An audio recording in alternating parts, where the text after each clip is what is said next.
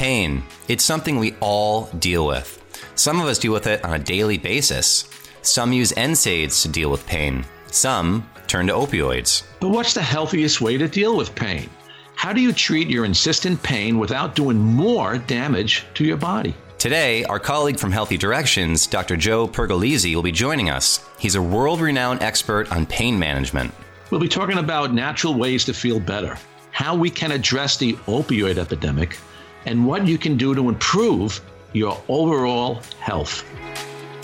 Welcome to Be Healthistic, the podcast that is more than just health and wellness information. It's here to help you explore your options across traditional and natural medicine so that you can make informed decisions for you and your family. This podcast illuminates the whole story about holistic health by providing access to the expertise of Doctors Steve and Drew Sinatra, who together have decades of integrative health experience. Be Healthistic is powered by our friends at Healthy Directions. Now, let's join our hosts. Hi, folks. If you like what you hear today and you want to listen to future conversations on all things integrative and holistic health, subscribe to our podcast on Apple Podcasts or wherever you download your favorite podcasts. Also, check out and subscribe to our YouTube channel, which will feature video versions of our episodes plus video extras you won't want to miss. And finally, we have more with me, Dr. Drew Sinatra, my dad, Dr. Steve Sinatra, and other Healthy Directions experts over on the Healthy Directions site. So visit healthydirections.com to explore our database of well researched content and information. And of course, you can always follow us on our social media channels. Welcome, everyone, to another episode of Be Healthistic. Today, we are joined by Dr. Joe Pergolizzi. He's an internationally recognized pain management expert and a pioneer in pain medicine who practices multimodal treatment for optimal pain management, focusing on non prescription options. Welcome to the show, Joe. Oh, thank you very much, Drew. Pleasure to be here. All right. Well, Joe, I think our listeners would love to know about how America got involved in this opioid epidemic right now. How, how did this happen? Well, Drew, I think there's two sides to the story. I think part of the story is that we really wanted to address pain because it's the most common reason for people to treat or seek medical care.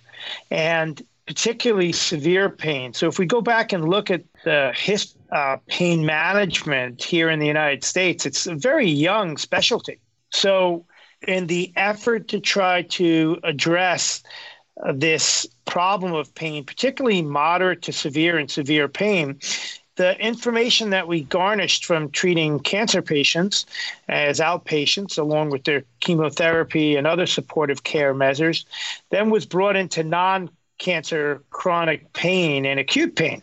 And this is where I think we probably would have benefited from more formal didactic training in uh, medical school and for other clinicians.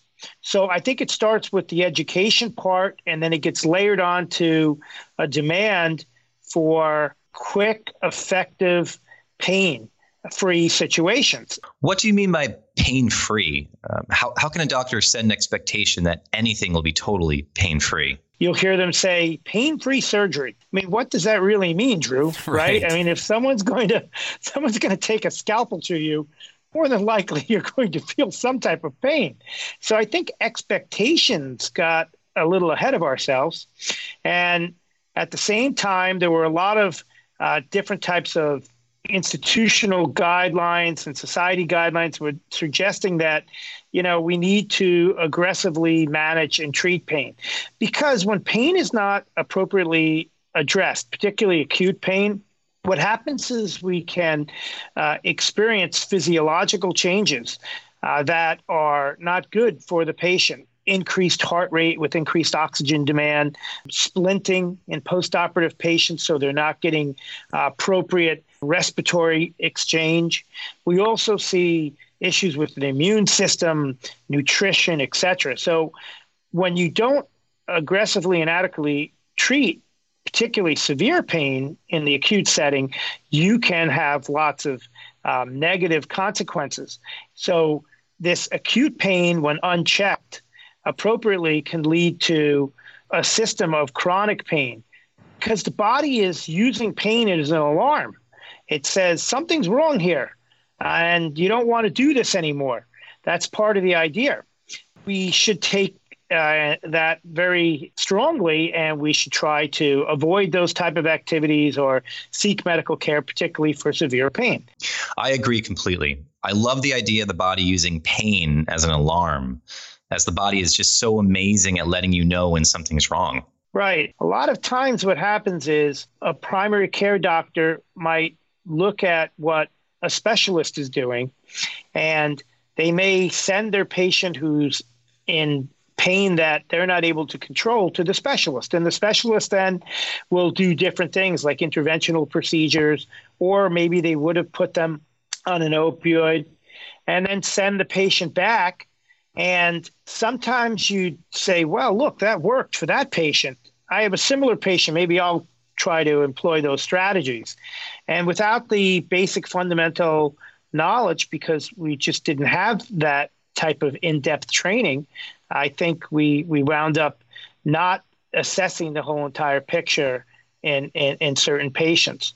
And of course, the prescription opioids have the addictive piece, and that's going to lead to the next part you're going to talk about is why people are getting hooked on these meds. Right. So if we look at these medications, we have to realize that the opioid system in our body is really one of the intrinsic systems that we have as human beings to manage pain. And we have natural opioids. We call them endogenous opioids, the enkephalins and the endorphins. And these get uh, released by the body when we have pain. The problem is that they don't last as long and they're very temporary and they get broken down. And on top of that, you may metabolize these drugs differently from one person to another. And that can lead to differences in how you respond to the drug. So some people may respond to codeine, where a third of the population may not because they don't break codeine down into hydrocodone. Some people may respond to hydrocodone, but then hydrocodone gets broken down into hydromorphone.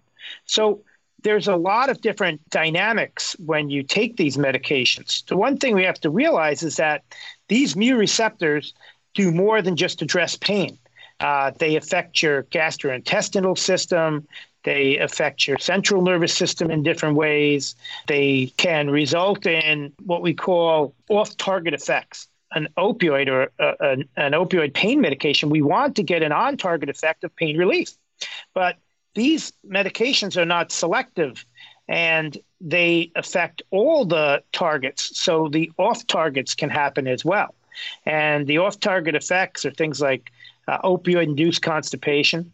One of those may also be euphoria. And when we think about euphoria, we think about, you know, the, the presence of feeling good. So some people who are in a lot of pain may look at this different and not only are they getting pain relief, but now after being miserable, they're feeling euphoric, if you want to use that term.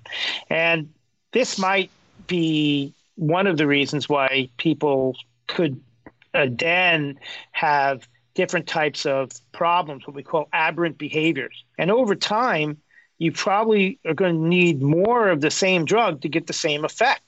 And if tolerance builds up, now the patient's requiring more medication than they probably need. So it's not unreasonable to say, you know, a patient's pain could be getting worse. That's why you may have to increase the dose.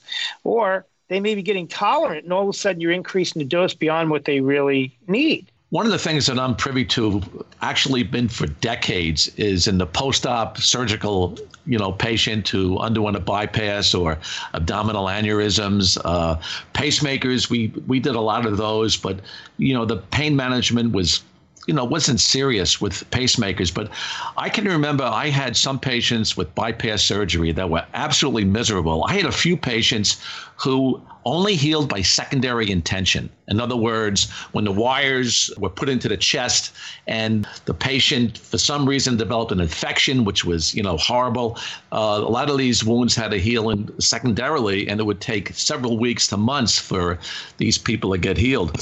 Fortunately, fortunately, the uh, in the bypass patient who had an incision in the chest, the pain management wasn't too difficult.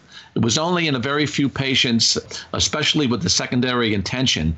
But in your experience, has the bypass population been troublesome for you? You know, mm-hmm. or is or especially the chronic pains from not the incision, but the wires that were in the chest. I mean, about three percent of my patients had chronic pain, and I used to tear my hair out trying to you know manage these people because it was difficult. Well, you know, Dr. Sinatra, you're absolutely right.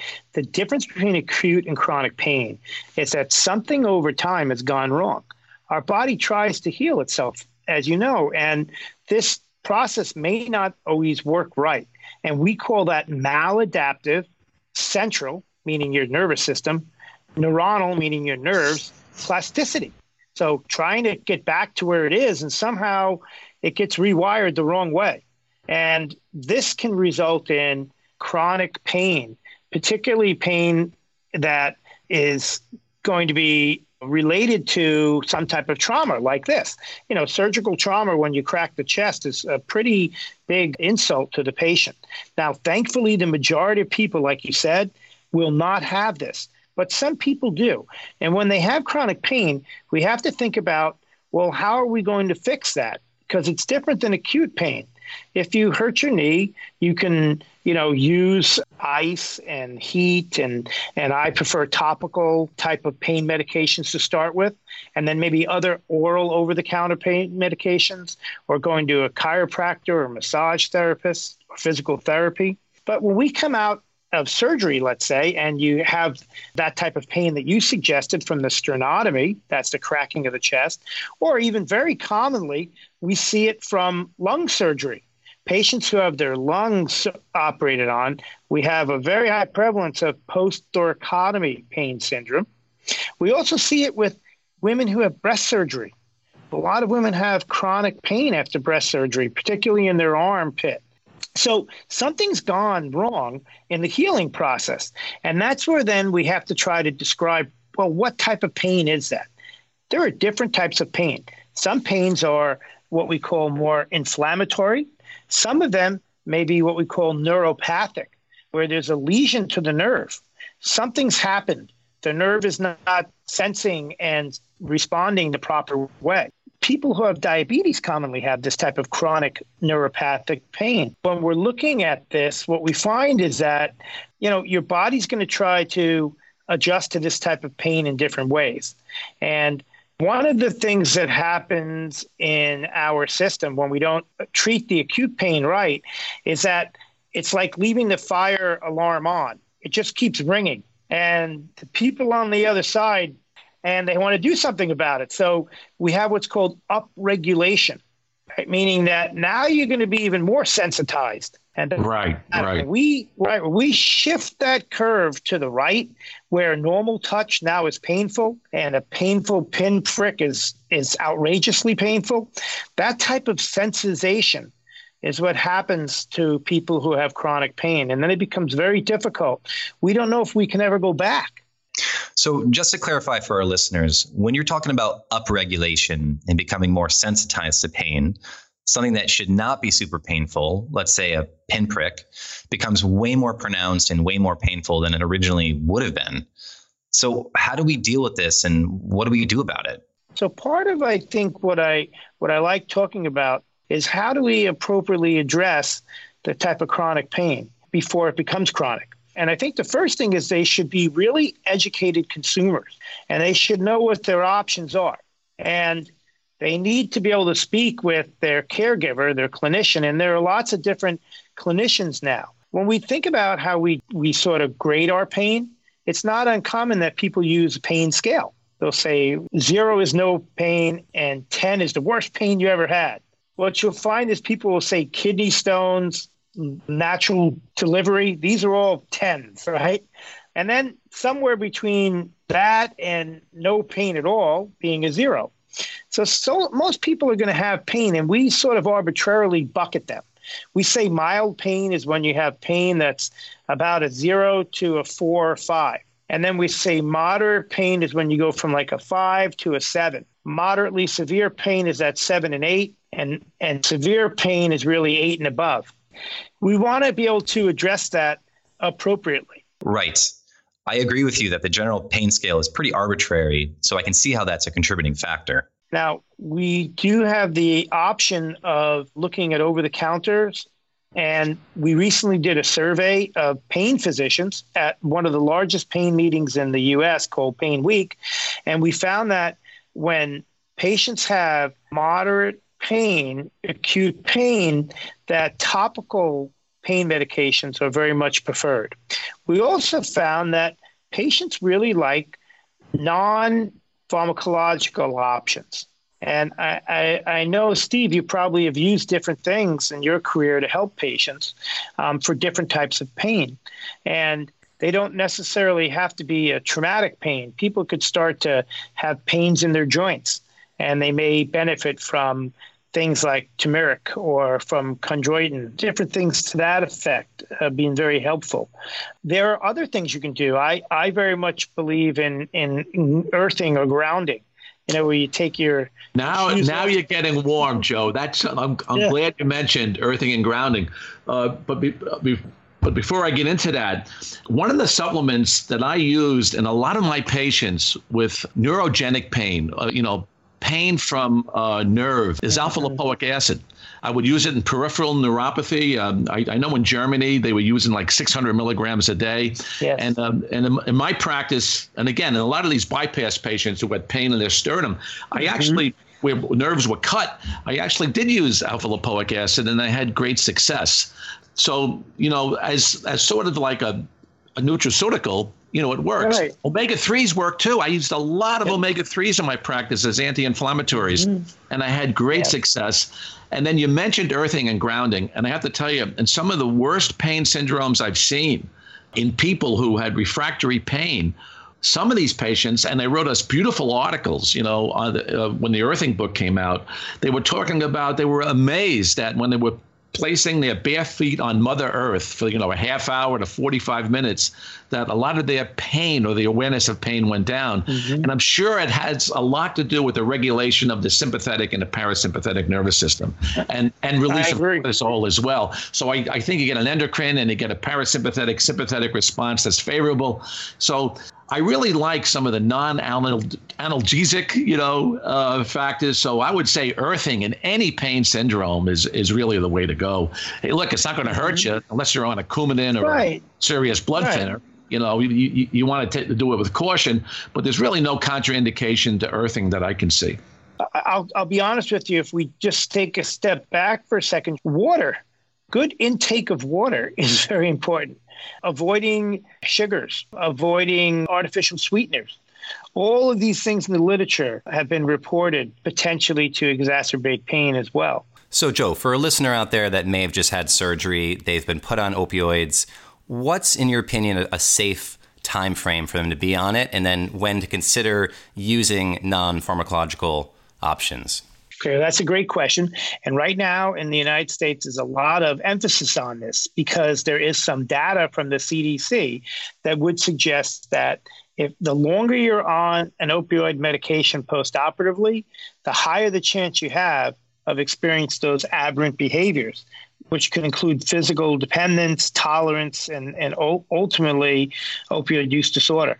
So the medical boards have looked at this very closely. And now in states like Florida, they only allow you to be on for three or five days or a total number of pills. And part of that is because when we went back and looked at some of the surveillance, we would notice that people would get prescriptions for these medications, and the prescriptions may be for 15 days, and it could be up to 100 pills, right? So now they're very much either capitated by the amount of days that they have or the amount of tablets. And what they're finding is anywhere between three to five days. And then if you're still having pain, you call back in and see your doctor because it could be something else. Now, in the hospital itself, they have what's called opioid stewardship. And they're trying to avoid using opioids in the hospital where they can. And they're trying to use it with other combinations of drugs as well. And particularly when you go home and you're discharged, let's say you had a knee surgery or hip surgery, you're going to go home and they're going to give you some physical therapy with that as well. So the idea is to move away from any long exposure to opioids because that can lead potentially to physical dependence and aberrant behavior.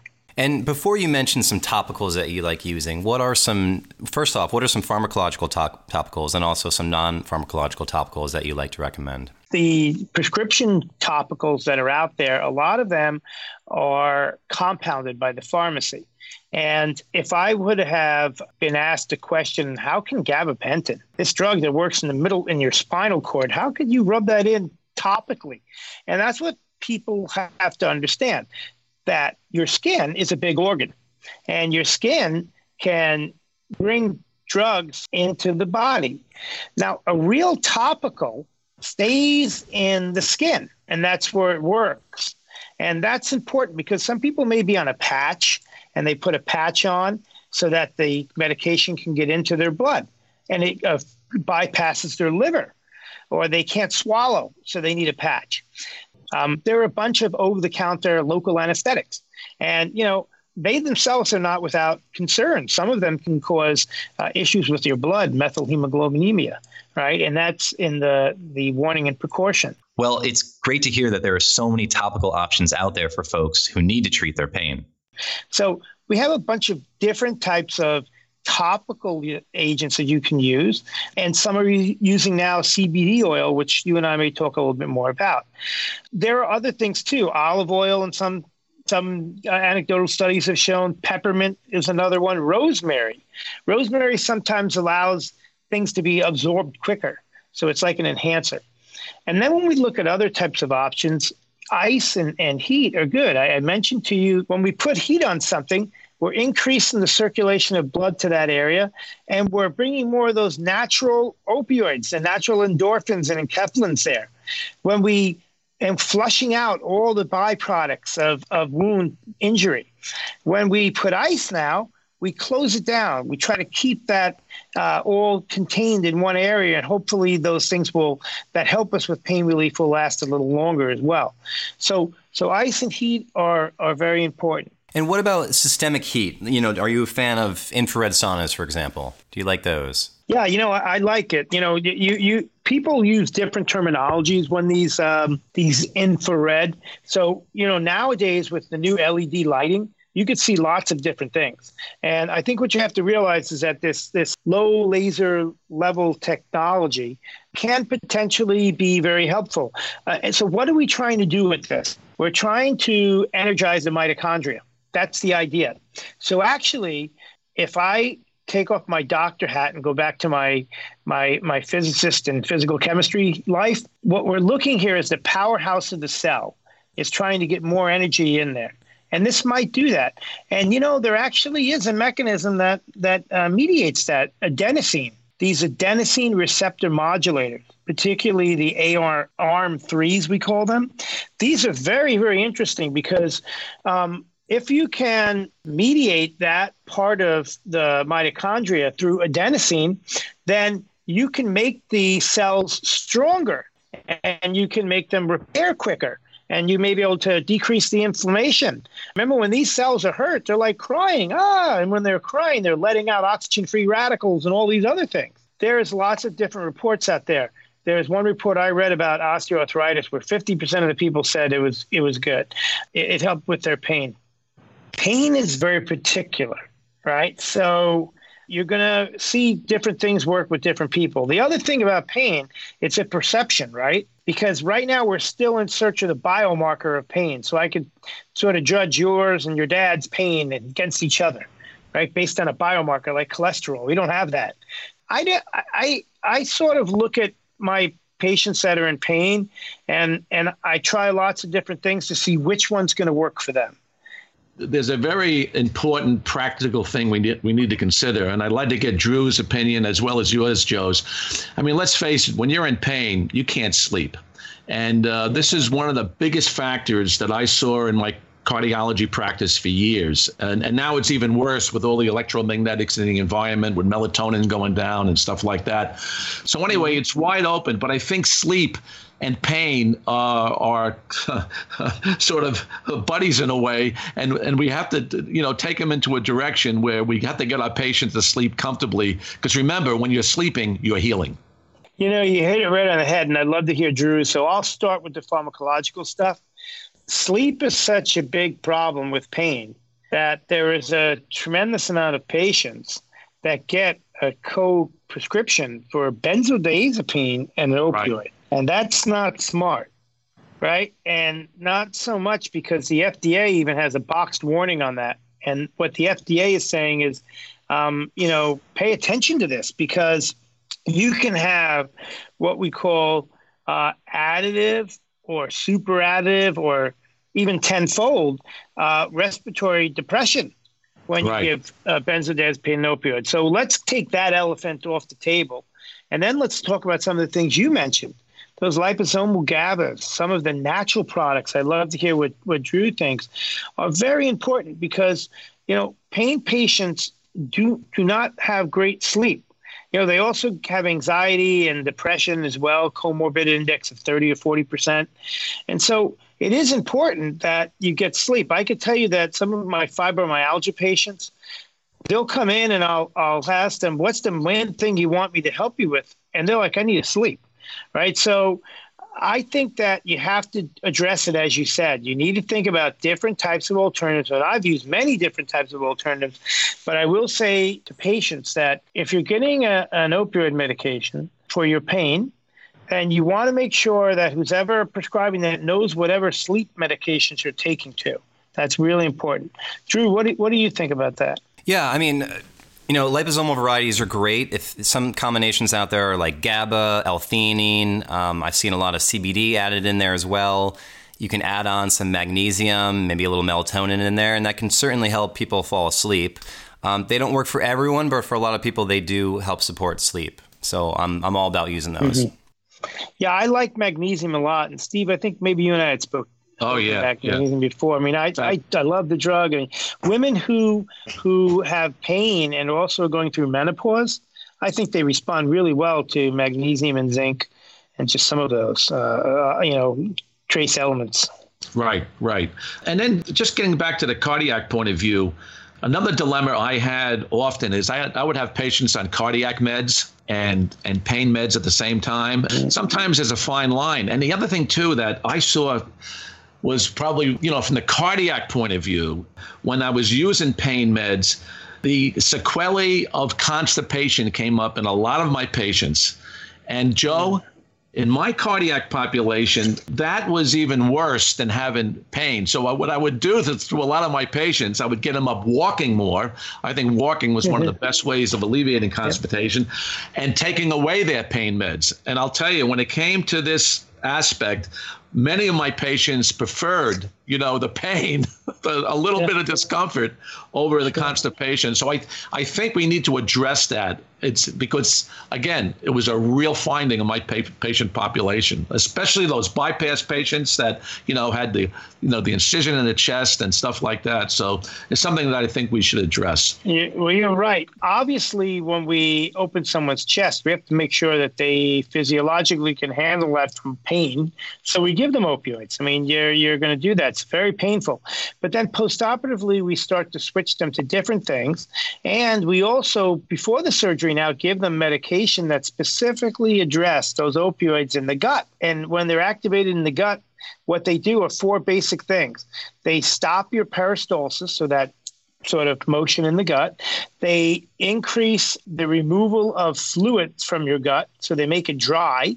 They decrease the mucus in the gut, so they the stool can't slide forward, and then they shrink your sphincters, so it's hard, dry stool not going anywhere. And that's what the problem is with ileus.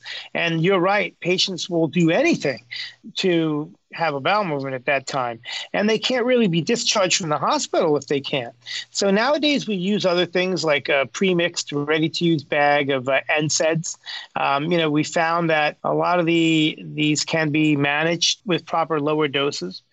When patients are at home, um, and they have issues with some of their medications, there are other types of things they can do because, yeah, a lot of pain medications also cause uh, what we call bowel dysfunction. So there is fruits that you can use, increase your water, increase your fiber, and then there's a bunch of different Chinese remedies too that you might want to look at as well. I guess that's the dilemma. I mean, how do you weave through pain and, and sleep and constipation? And, and I'll tell you, uh, uh, my hat goes off to you, Joe, because managing these patients with pain, you know, you you get into a lot of dark alleys, and I I think the good doctor here will will look at all these aspects. They'll look at how are they sleeping, you know, are they moving their bowels, you know, what is their pain like, and then for a cardiologist like myself, well, is the pain provoking angina or is that making arrhythmias right. worse? So right. you know, it's um, you know, a lot. I don't think patients realize this, but a lot of doctoring, we're constantly putting our finger in a dike, you know, and trying to plug up this yeah. hole, that hole, and this hole, and uh, sometimes it becomes a nightmare. But but in the end, remember this: the body always finds a way to heal itself, and time heals. I love that. Anyway, and I'll tell you, Steve. I've heard you say it before. It's it's the body, like you said, uh, the mind and the soul. But again, Drew, just to draw back to where we started. So, what were some of the fundamental problems that got us into this opioid crisis? We just spoke about a whole bunch of them. There's a lot of different elements for you to pick the right course and do the right thing. And if you're not if you don't have that primary basic understandings, then you potentially can have problems. And and that may be part of it too. And and there may be part of it that is on the patient side and with maybe initial good intentions.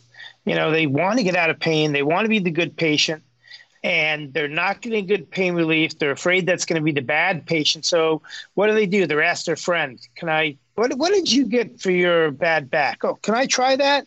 And those are things you shouldn't do. And those are some of the problems that led to this crisis. I think now we're we're at least focusing very heavily on education and appropriate prescription and looking at outcome measurements so that we're always seeing if the patient's getting better. And that's important. Well, earlier we mentioned uh, having CBD and some topicals. Um, and I use a lot of CBD orally for patients that are in mild pain. I mean, I'm certainly, Joe, not treating anywhere near the scope you are in terms of moderate and severe pain. Uh, for, but for those who are suffering from mild pain, whether that is something like it's Crohn disease and they're having abdominal pain, or someone that um, has back pain, more of a chronic state. I do like CBD. I do find that it can be effective for some people, but do you do you use it orally in your practice? Yes. So, you know, I was very fortunate to help look at the only people in the United States who had a principal investigator mediated study that was registered with FDA for synthetic cannabinoids for pain and diabetes and cancer and with spasticity due to MS. So we learned a lot from that. And remember, that is a synthetic one. So um, you can get more of a sort of pointed response. And when we look at the natural CBDs, uh, I think we have to sort of ask ourselves, well, is it hemp based? Is it uh, marijuana based first? And then how pure is it? And what type of concentration are we getting? And if, if you have experience like you do, then you're able to give better uh, suggestions to your patients. And that's key because I love capitalism, but a lot of the CBD I see being sold nowadays are soccer moms, with all due respect, meaning that they may not have that fundamental understanding. And in a sense, if you think about this, if you wanted to be a critic of CBD, you could say that this is one of the largest unsanctioned uh, clinical research experiments in the world. I, I, couldn't agree more. There, there is so much junk out there with CBD. I mean, you can go to a gas station these days and buy CBD there. I mean, that, that to me is just, it's wrong. It's wrong. Yeah, that's why they need people like you, qualified individuals. Now, I uh, then was asked to be involved with CBD in California, and I met a bud master, and that was a lot of fun. He was about 17 years old, and uh, I got to tell you, he knew more about the pharmacology than I think I ever did, and I was a former pharmacology professor. So, so that gets down to another point. Like you said, you know, you got to demystify this. I think that if P- pay clients or patients want CBD, they need to go to qualified individuals, and they need to understand what they're getting.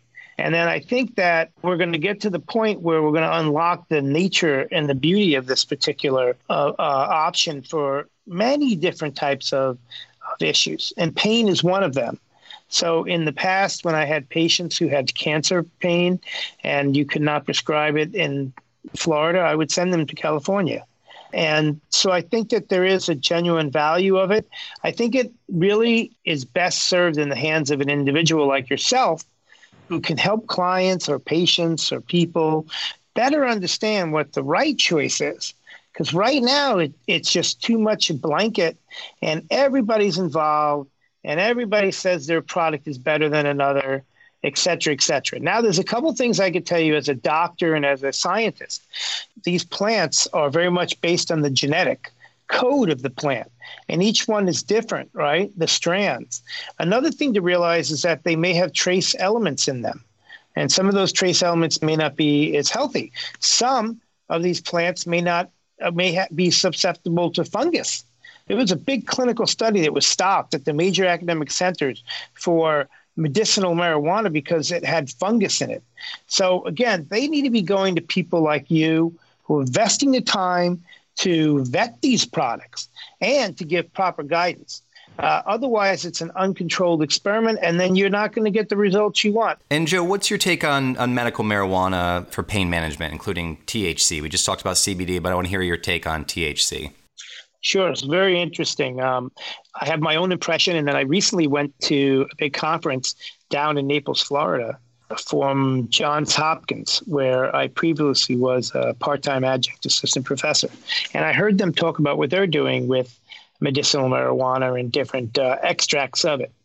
And I think if I paraphrase the keynote speaker, that we're have many miles to go still to figure it all out.